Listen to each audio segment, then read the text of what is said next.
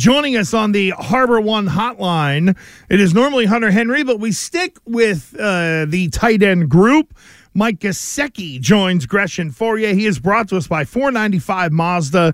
It's the Season of Inspiration event. Visit 495Mazda.com and by Shaw's and Star Market. Perfecting the art of fresh. Mike Gesicki with and on the Harbor One hotline. Mike, good morning. Hey, what's going on, guys? Um, well, uh, let's jump right into uh, right into yesterday. Offensively, another good first half, and then in the second half, the struggles. Mike, I know it's one of the rare times we've had a chance to talk to you. Have you played in an offense that was so really the only way I guess I can describe it is kind of helter skelter? Some halves you're good, sometimes you're not. Uh, eh, eh, can you sort of, I don't know, predict or sort of explain what have been the issues in the ebb and flow of this offense game to game? Um, I mean, honestly, I think you know the offense, obviously, like you said, performed uh, really well yesterday in the first half. Um, started off fast, had a you know some productive plays, some explosive plays, and then you know the second half, honestly, it wasn't it wasn't a ton of mishaps or mistakes or anything um, you know drastic. It was just you know we turned the ball over one time, and then the second drive, you know we picked up a first down, and then after that, essentially went three and out and got the ball back to uh, you know a really good offense. So that's really it wasn't anything drastic or anything um, you know crazy, but you know we turned the ball over and then gave them the ball back quickly. How much, hey Mike? How much did uh, all the injuries play into the I guess uh, the way the offense was running? Um, I think that you know, I think that you know we kind of have a next man up mentality, and I think everybody's done a good job preparing. You no, no matter what you know your situation has been. So we didn't really you know change all that much, or you know, um, you know, get away from who we are or what what we normally do. So uh, um, not not overly too much. Uh, Mike, I know Hunter Henry went down, workload went up for you. Just talk a little bit about the role in this offense when Hunter is in there versus when he isn't in there.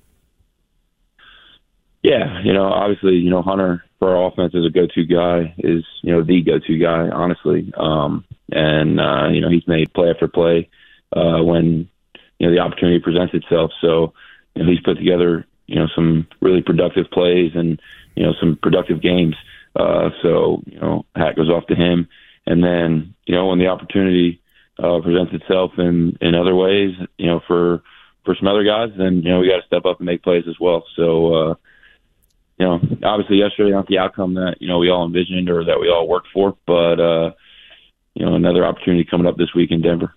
So we're talking to Mike Gesicki. Mike, do do you feel like you're underutilized in this offense? Uh, no, I mean that's that's not you know the way that I look at it. I think that you know this offense has you know a lot of guys that are really talented and a lot of guys that that make plays. Um, you know with with Pop and DeVante, you know Juju obviously was out yesterday, but you know Juju and Hunter and you know Pharaoh when he's gotten the ball in his hands has, has made plays, and you know you saw Tyquan on that you know jet sweep a couple weeks ago, and you know he's got speed on the outside. So I mean we got you know numerous guys, uh, you know, in our offensive room, you know, receiving wise, that can make plays. So uh, you know, there's only one only only one football. Uh, so uh, you know, not everybody can get it. You know, a bunch. So uh, that's just the way the game goes, and just got to be ready when the opportunity presents itself. Patriots Mike Gesicki with Gresh and Fauria here on this Patriots Monday. Has it been a bit of a challenge on the offensive side of the ball to stay positive, stay going in the right direction.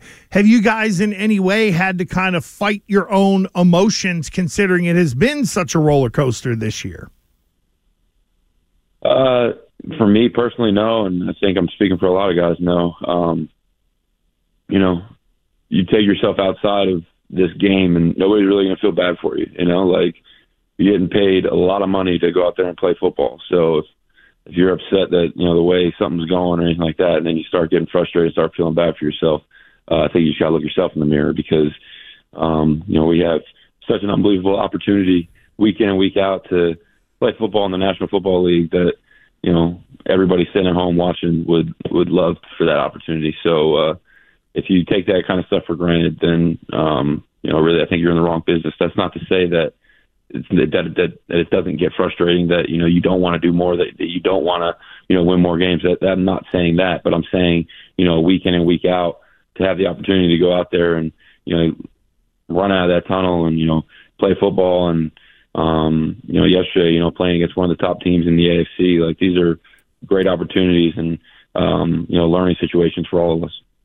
So Mike uh, you know in my career I played with uh on some teams where there were some coaching changes, you know, at the end of the season, and where we all knew that there was going to be a coaching changes. So it was always like weird and awkward sometimes, like not really knowing.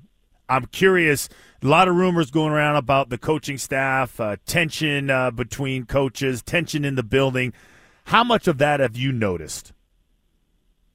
Uh, no, that kind of stuff is you know not really going on at all. Um, so uh, you know, we don't really focus on any outside noise and all that kind of stuff. I know that sounds cliche, but it's true, especially in this business. Um, you know, people are going to talk, people are going to make headlines, people are going to, you know, say stuff just to other people talking. But, uh, you know, that's part of this business. You got to be able to block it out and then get back to work. Mike with Gresh and here on Patriots Monday on WEEI. So there is the Bill Belichick that you, maybe Mike Gesicki, would have heard about while playing on other teams then you get recruited by him, you sign here, you had heard about Bill, you're now almost through a season with Bill Belichick. What was the perception versus the reality once you got here of Bill Belichick?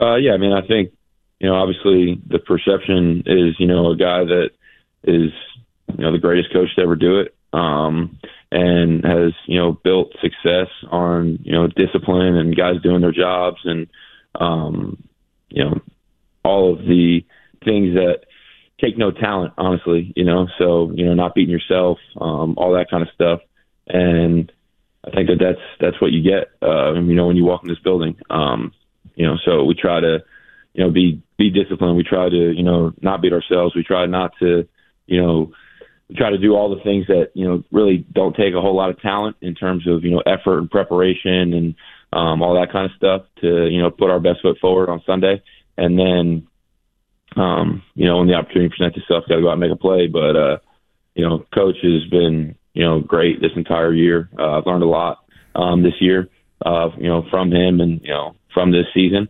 and uh, but I would say that you know he doesn't he doesn't get enough credit for his personality. I think uh, I think I think coach has has a good personality and you know jokes around and um, you know is obviously you know all business when it's time to be all business and you know can coach hard and all that kind of stuff. But that's that that's this profession that you're in. But uh, does have a you know awesome personality and um, is a has been a has been a pleasure to be around. So I I kind of want to just make a turn, and since it is the holidays, Mike, and I'm not sure we're going to probably talk to you again because this is when we take our sabbatical, you know, during the year. Um, Christmas is coming up. Your your uh, what is your most memorable gift you received as a kid and then as an adult, or whatever the best gift you ever received, the most memorable gift you ever got for Christmas? I may have put you on the oh, spot man, on this one. Tough, that is that is a tough one. Um, I would say most guys gonna, would say a bike. Yeah, listen, I'm gonna I'm gonna completely I'm gonna completely avoid your question and just go to a uh, go to a, a Christmas memory. Okay. Um, and I think I think you know my favorite part about Christmas is you know when I was a little kid, you know people talk about Christmas morning and running downstairs and all that kind of stuff, uh, and you know looking under the tree and all that kind, of, and it's it's you know the best thing in the world. But um, I think an underrated part of Christmas for me is Christmas Eve. I think the uh, the anticipation for it, you know, being around your friends, your family, um, all that kind of stuff, and I think that was one of my favorite parts about the holiday was the night before Christmas, and I think um, you know people always talk about Christmas itself, but uh, the night before Christmas, Christmas Eve is was one of my favorite things uh, about the holiday growing up. Have you ever played a Christmas Eve game?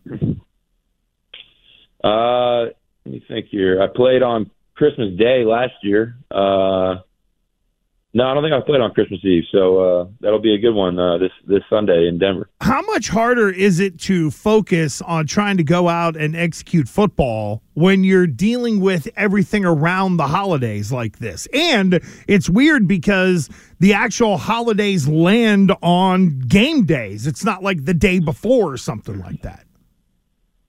Uh, yeah, I mean, so for me, uh, you know, me and my wife, we don't have any kids, so that makes it easy. Uh, she she's a trooper, so she's uh, she's been unbelievable with you know the schedule and you know last year playing on Christmas, this year playing on Christmas Eve. Uh, you know all the craziness that comes with this profession. Um, so uh, really, that's that's the biggest thing. I just got to make sure that she's happy, and she's uh, she's been awesome and makes it makes it easy to be happy. So uh, we'll be celebrating uh, we'll be celebrating the holiday when uh, when we get back. W- would you like to uh, borrow some kids for a day to see what it feels like? I think I, I have some. I have some extra ones. He's got seven. I'm gonna I'm gonna pass on that opportunity Sure. because I'm sure my time's coming here shortly. Uh, but uh, yeah, but I do appreciate the offer. All right, it's there if you need it. There it is. Uh, Mike Gesicki, thanks for the time. We appreciate it. Uh, good luck on uh, Sunday and uh, have a great holiday. All right, thanks, guys.